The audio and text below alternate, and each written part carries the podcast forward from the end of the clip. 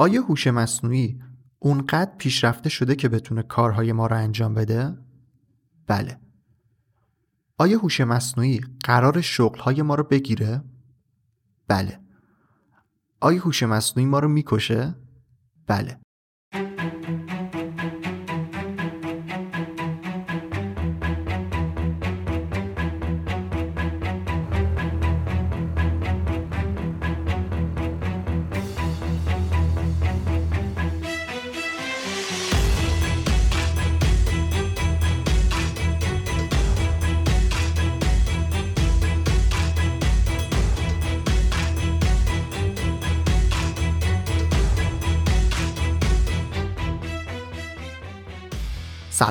من رضا توکلی و مرسی که به فوربو گوش می‌کنید.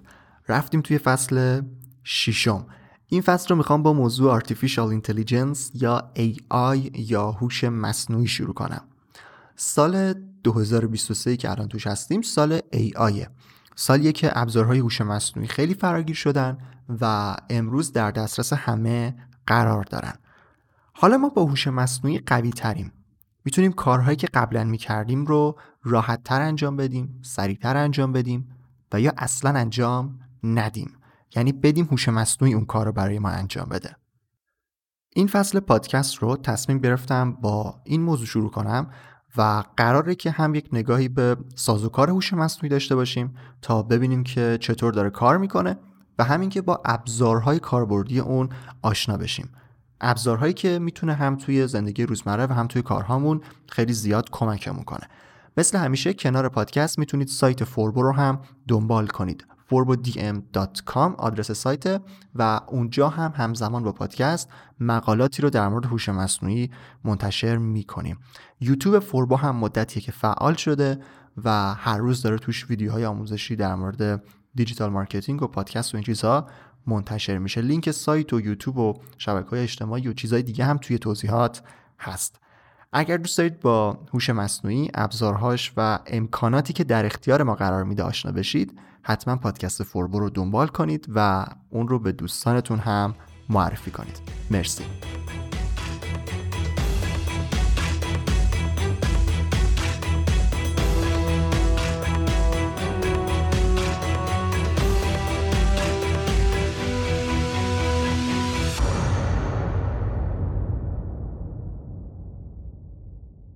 توی قسمت 91 پادکست فوربو بریم اول با خود هوش مصنوعی یا AI آشنا بشیم. ببینیم که پشت قضیه AI چیه؟ چه اتفاقاتی داره میفته؟ چه اتفاقاتی باعث شده که به اینجا برسیم؟ می‌خوام در واقع بگم که AI داره چطور کار می‌کنه. تاریخچش رو نمی‌خوام بگم. به اون سوالاتی که اول پادکستم گفتم می‌رسیم و آخر این قسمت بیشتر توضیح میدم که چرا به هر ستاش جواب بله دادم. پس حتما تا آخر گوش بدید به نظرم. فقط قبل از همه اینا باید بدونیم که هوش مصنوعی یا AI داره با دیتا کار می‌کنه.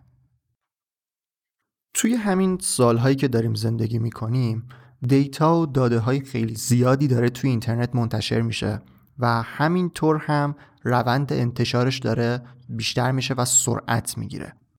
هر چیزی که ما توی اینترنت داریم می‌بینیم یه data ست. یه data یی که میشه هزار جور ازش استفاده کرد. همین الان هوش مصنوعی های پشت رسانه های اجتماعی با استفاده از کارهایی که شما توی پلتفرم های اون انجام می‌دید دارن data جمع آوری می‌کنن. فقط like و follow و ریتویت و اینا منظورم نیست. حتی scroll کردن و نحوه بالا و پایین کردن صفحه feed تون هم داره به عنوان یک data record میشه. رسانه های اجتماعی می‌خوان که ما بیشتر توی اونا بمونیم و وقت بیشتری رو اونجا بذاریم. پس از این data استفاده می‌کنن تا به ما چیزهایی رو نشون بدن که ما بیشتر دوست داریم ببینیم تا بیشتر توی اونا بمونیم. data یکی دوتا نیست. میلیاردها میلیارد data در حال گردشه و این حجم زیاد data چیزی به اسم اقتصاد data یا data economy رو به وجود آورده.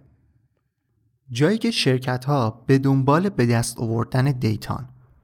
مدل خیلی ابتدایی اون رو توی کسب و کارهای کوچک و بزرگ الان داریم می‌بینیم. مثلا توی فصل چهارم فوربو که در مورد digital marketing بود درباره lead generation توضیح داده بودم. اینکه چطور با استفاده از ابزارهایی بتونیم سرنخ فروش به دست بیاریم. اطلاعاتی مثل اسم و شماره موبایل و ایمیل رو از افراد بگیریم تا بعدا بتونیم اونا رو مشتری کنیم. اما توی اون موضوع توی فصل چهارم داشتم در مورد 100 تا داده صحبت می‌کردم. در مورد هزار تا داده صحبت می‌کردم. در مورد ده هزار تا داده صحبت می‌کردم. نه چند صد میلیارد داده. big data اصطلاحیه که برای این حجم از data داره استفاده میشه. شرکت های بزرگ حوزه IT اطلاعات و داده های خیلی زیادی رو دارن جمع آوری می‌کنن. خب حالا این همه داده رو می‌خوان چیکار بکنن؟ زمانی که شرکت ها و کسب و کارهای بزرگ متوجه شدن که میشه از data پول در آورد میشه ازش برای کارهای تجاری هم استفاده کرد موضوع big data خیلی مهم شد و شاخه جدیدی برای تحلیل data به وجود اومد. علم داده یا data science. شرکت هایی که با داده های خیلی زیادی سر کار داشتن رفتن سراغ data scientist ا. کسایی که بلد باشن از data استفاده کنن. خب گفتم که پای چند صد میلیارد داده وسطه. پس طبیعیه که یک آدم نمی‌تونه همه اونا رو بررسی کنه. دو تا آدم هم نمی‌تونه. ده تا آدم هم نمی‌تونه. خب پس برای تحلیل داده ها باید چیکار کنیم؟ آیا هوش ما قدرت پردازش این حجم از دیتا رو داره؟ به هیچ وجه. خب این همه دیتا داریم و هوش ما هم توانایی درک و پردازشش رو نداره ولی لازمه که ازشون استفاده کنیم. پس باید هوش مصنوعی بسازیم.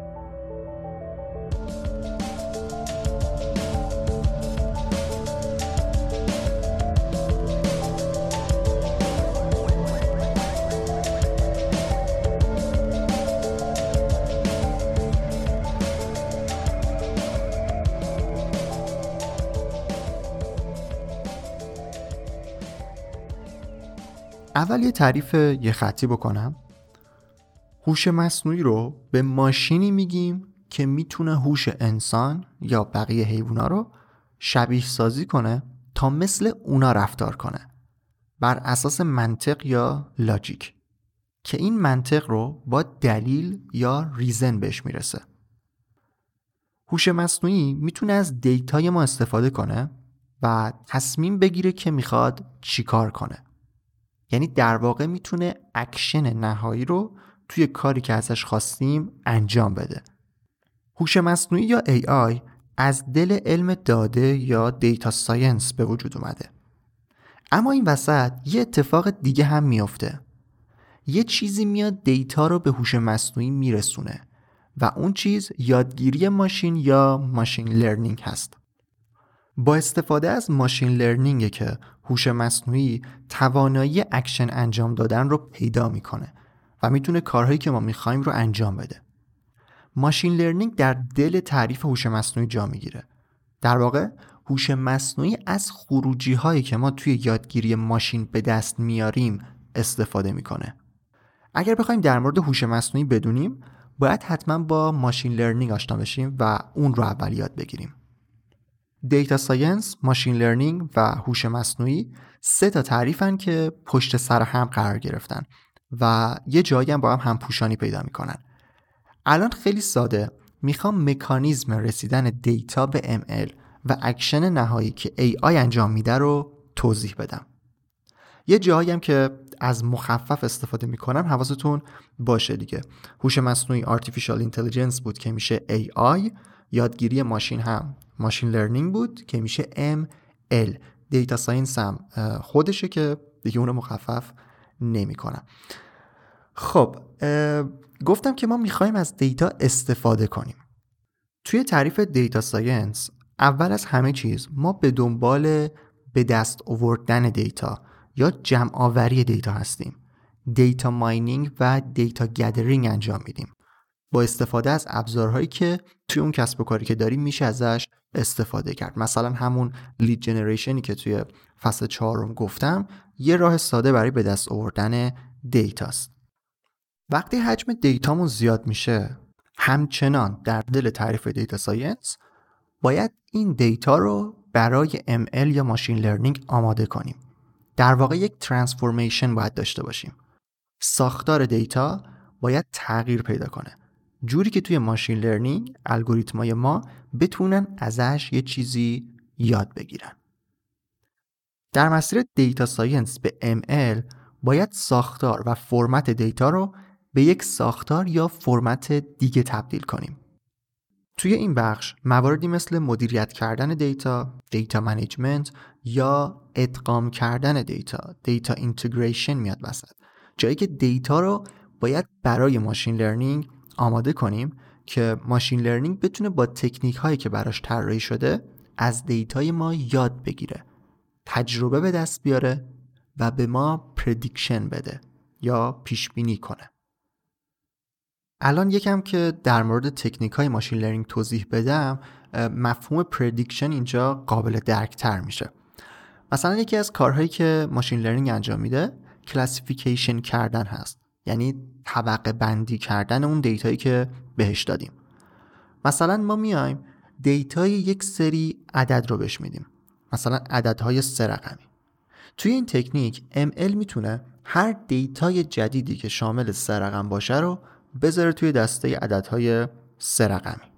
می‌تونه یه عدد باشه می‌تونه یه نوع خاصی از کلمه باشه می‌تونه رنگ باشه یا هر چیز دیگه ای machine learning می‌دونه که چه دیتایی متعلق به چه طبقه ای هست. تکنیک بعدی categorization یا دسته بندی کردنه. توی حالت قبل مثلا رنگ رو که گفتم میاد هر دیتایی که مثلا اون رنگ رو داره رو یه جا قرار میده. حالا اون دیتا می‌تونه مثلا متن باشه عکس باشه فرقی نمی‌کنه. بر اساس رنگ می‌تونه اونا رو طبقه بندی کنه. اما توی این تکنیک categorization می‌تونه بر اساس شباهت هایی که دیتا ها با هم دارن اونا رو دسته بندی کنه. مثلا یه دسته بندی داشته باشه برای همه کاراکترهای متنی که سبزن و یه دسته بندی هم داشته باشه برای همه مثلا دایره هایی که سبزن توی تکنیک دیگه clustering یا خوشه بندی رو داریم. ML میاد کار جالب دیگه هم اینجا انجام میده. نه تنها بر اساس شواهد می‌تونه دیتا رو دسته بندی کنه بلکه الان می‌تونه تضاد بین اونا رو هم تشخیص بده. یعنی بفهمه که دیتا هیچ ربطی به دیتا هایی که از قبل بوده نداره و باید توی دسته دیگه قرار بگیره مثلا. به صورت کلی توی clustering دیتا توی دسته ها یا خوشه های خیلی بزرگ به نوعی مرتب میشه. ترند آنالیسیس هم یه تکنیک دیگه است که رفتار دیتا رو در مقیاس زمان بررسی می‌کنه و می‌بینه که رفتار دیتا در این لحظه و در آینده چطوریه؟ همونطور که از اسمش هم مشخصه روندها رو به نوعی میاد بررسی می‌کنه. حالا تکنیک های فنی دیگه هم هست که ما دیگه کاری بهشون نداریم. فقط برای جنبندی کاری که ML می‌کنه باید بگم که ML الگوها رو شناسایی می‌کنه. ازشون یاد می‌گیره تا رفتار مشابهی رو در مقابل دیتای جدید داشته باشه. دیتایی که دیگه ما ML رو براش train نکردیم. یعنی دیگه بهش آموزش ندادیم.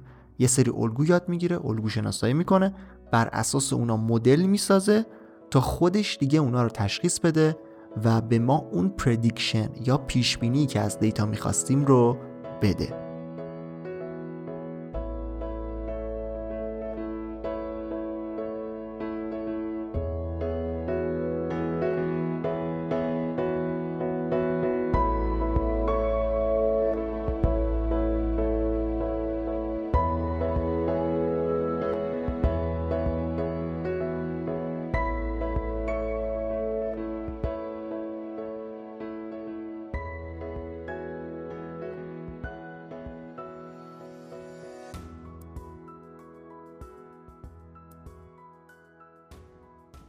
توی فرمت برنامه نویسی سنتی یه برنامه نویس بر اساس دیتایی که داشت یه کدی می نوشت و یه خروجی می گرفت دیتا و کد رو می‌داد به کامپیوتر و خروجی می گرفت توی برنامه نویسی ML در واقع اون خروجی با دیتا ترکیب میشه و مدل ساخته میشه.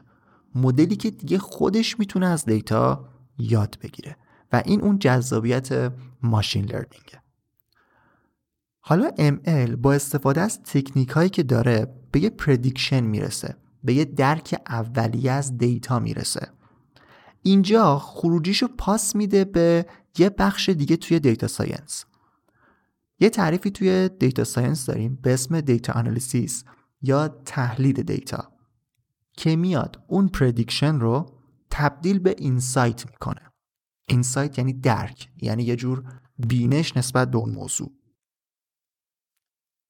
حالا ما از یک دیتای خام هم یک سری نمونه اولیه از ساختار کلیش داریم که machine learning بهمون داده و هم یه درک و فهمی ازش پیدا کردیم توی data science. اینجاست که هوش مصنوعی میاد بقیه کار رو دستش می‌گیره. AI هوش مصنوعی بخش هیجان انگیز این داستانه. اول این قسمت گفته بودم که AI action انجام میده.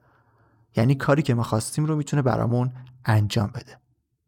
حالا بر اساس prediction و insight ی که ما توی مرحله قبل به دست آوردیم AI میاد اکشن رو انجام میده و یه کاری برامون می‌کنه. AI می‌تونه هم مستقیما از مسیر prediction به اکشن برسه و هم می‌تونه از insight به اکشن برسه. فرقش اینجا اینه که اگر از مسیر prediction بره یعنی داره از یادگیری ماشین استفاده می‌کنه و بدون برنامه ریزی قبلی بدون اینکه ما بهش بگیم چه اکشنی می‌خوایم خودش داره تصمیم می‌گیره که با data چیکار کنه. اما اگر از مسیر insight برسه یعنی اکشن بر اساس تصمیم انسان داره انجام میشه. گفتم که از prediction توی ML خروجی دوباره میره توی مرحله data science و به insight می‌رسه. و action AI می‌تونه از این بخشم باشه که میشه با تصمیم انسان. یعنی ما میگیم که حالا بر اساس این درک بر اساس این بینشی که از data به وجود اومده برای ما چیکار بکن؟ الان سرویس های هوش مصنوعی که در دسترس ما قرار دارن و ما یه کاری رو داریم بهشون میدیم که انجام بدن در واقع از همین مسیر دارن اکشن رو انجام میدن. یه سری شرکت یه سری کسب و کار data رو توی ML به مرحله prediction رسوندن بعد بهش یه سری موارد رو اضافه کردن یا در واقع اگه بخوام بهتر بگم دقیقتر بگم در واقع اون رو train کردن تا بر اساس اون چیزایی که بهش گفتن به یه insight ی توی یک حوزه کاری مشخصی برسه. حالا ما میریم توی اون سرویس های اون شرکت ها و مثلا به سرویس Midjourney میگیم که عکس برای ما بساز. میگیم که چه چیزی رو می‌خوایم؟ و AI با تصمیم ما میاد کارش رو انجام میده. کسایی که دارن توی حوزه ML یا machine learning کار می‌کنن هر روز دارن سعی می‌کنن که با استفاده از الگوریتم جدید بتونن مواجهه ML با data رو بهتر کنن. یعنی باعث بشن که درک ماشین مدام از data یی که داره بهش میده بهش داده میشه در واقع بهتر بشه تا بتونه اونا رو بهتر بررسی بکنه و بهتر تصمیم بگیره. همونطور که اشاره کردم data science، machine learning و AI تعریف های پیوسته ای هستن و خیلی جاها به هم پاس میدن. دیگه ما توی این پادکست توی این فصل توی این بخش کاری به تکنیک های فنی و برنامه نویسی و الگوریتما و مدل های آماری و ریاضی و چیزهای دیگه که داره استفاده میشه نداریم. خواستم توی این قسمت فقط یک نگاه کلی داشته باشیم به پشت قضیه AI تا بدونیم وقتی میگیم که هوش مصنوعی این کار کرد اون کار کرد بتونیم یه حدسایی بزنیم که اون پشت داره چه اتفاقاتی میفته. توی این قسمت هم سعی کردم که کلمات انگلیسی و اصطلاحات فنی که داره استفاده میشه رو انگلیسی هاشم در واقع بگم حتما که اگر خواستید جستجو بکنید بتونید منابع رو راحت تر پیدا بکنید. الان بریم در مورد اون سوالاتی که اول قسمت پرسیدم صحبت بکنیم و می‌خوام توضیح بدم که چرا ای آی آخر ما رو می‌کشه. فقط مرسی که تا اینجا دارید به فور گوش می‌کنید. اگر سوالی نکته نظری داشتید خوشحال میشم که به هم بگید. اگرم به نظرتون جالب بود بازم خوشحال میشم که پادکست رو به دوستانتون هم معرفی بکنید. خب بریم سراغ پارت آخر.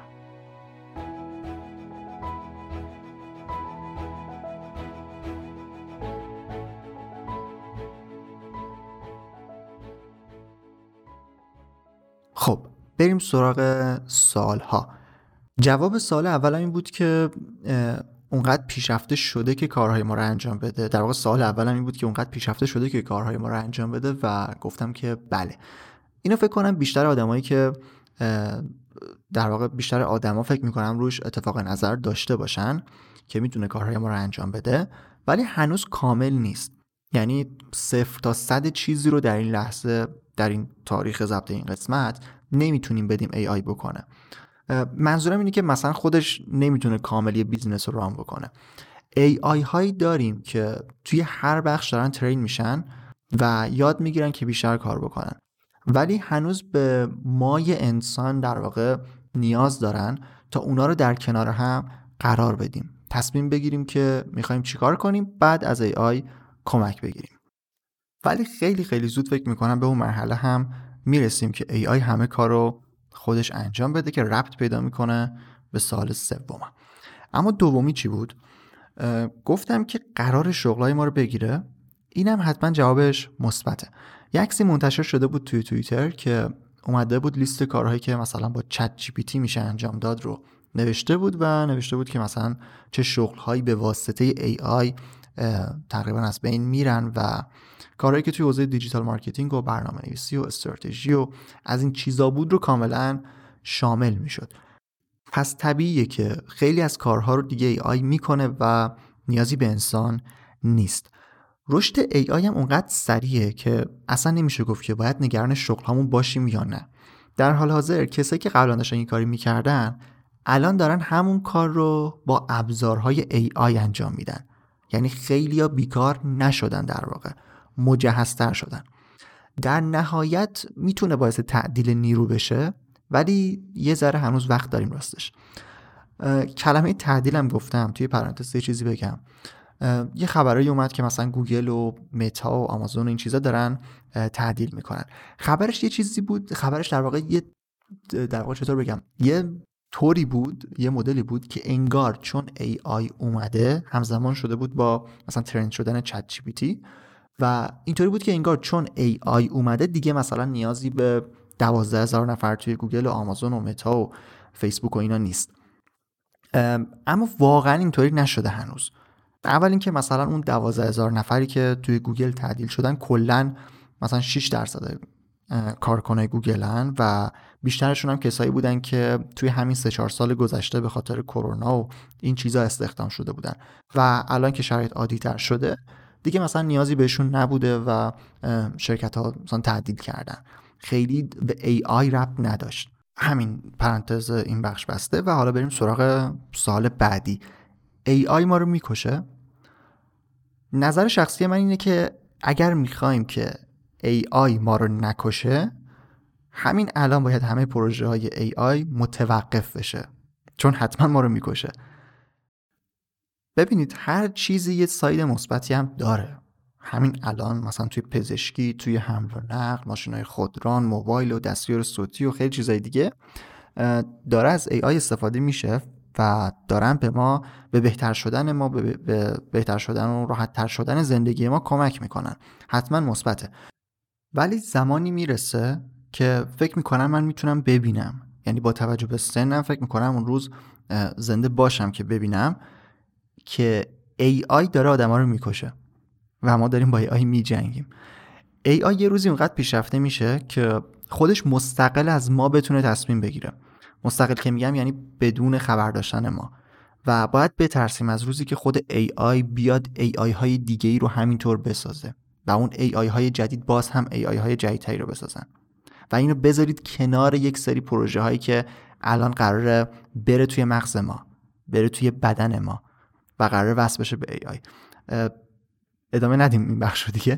اما بیایید مثلا فرض بکنیم که کلا از قرن 21 از 2000 ما اومدیم توی اینترنت و تا 2020 یه سری چیزایی یاد گرفتیم. چیزی که ما توی این 20 سال یاد گرفتیم رو AI هم الان یاد گرفته. و سرعت یادگیریش هم 100 برابر از ما بیشتر بوده. ما الان تونستیم AI بسازیم و AI رو ترین بکنیم که خودش یاد بگیره و بره جلو. خیلی به نظرم منطقیه که AI یاد بگیره که خودش یه AI دیگه هم بسازه و خیلی قارچیتور و ویروسیتور و اینا یه دفعه منفجر بشه. چرا میگم ما رو می‌کشه؟ چون دست ما نیست. قدرت پیدا می‌کنه و به نظرم حتما می‌کشه. یه سری دیدگاه هست که مثلا نه اصلا این اتفاق نمیفته این چیزا که من باهاش مخالفم. به خاطر اینکه منشأ این فکر به نظرم از جایی میاد که انسان رو داره مرکز همه چیز می‌بینه. اون نگاه این که ما انسانیم خیلی برتریم مثلا نگاه انسان محور دیگه. در حالی که ما یه ما منظورم حیات روی کره زمینه. یه مسیر رو رفتیم دیگه. همینطور پیشرفت کردیم تا رسیدیم به امروز. رسیدیم به این هوموسیپینس یا همون انسان خردمند مثلا امروزی. اون نگاه انسان محور فکر می‌کنه که دیگه تموم شد دیگه. ما بهترین گونه ایم و همین میمونه. ولی از کجا معلوم که گونه بعدی و در واقع نسل بعدی بعد از انسان نسخه پیشرفته در انسان AI نباشه. احتمالا AI و ما منقرض میشیم و AI که مثلا دنیا رو میچرخونه. خیلی این بحثا جذابه و دوست دارم که بیشترم صحبت بکنم در موردش ولی این اپیزود داره طولانی میشه و هدفم هم در واقع از ساخت این اپیزود صرفا آشنایی با موضوع AI بود. ولی الان که دارم در مورد آیندهش و این چیزو صحبت می‌کنم خیلی دوست دارم که بیشتر حرف بزنم. واسه همین توی برنامه می‌ذارم که یه قسمت در مورد پیش بینی و نظریه ها و تئوریایی که برای آینده AI مطرح میشه داشته باشم توی پادکست توی این فصل و شما هم بگید که چطور فکر می‌کنید آیا موافقید که AI آخر ما رو می‌کشه؟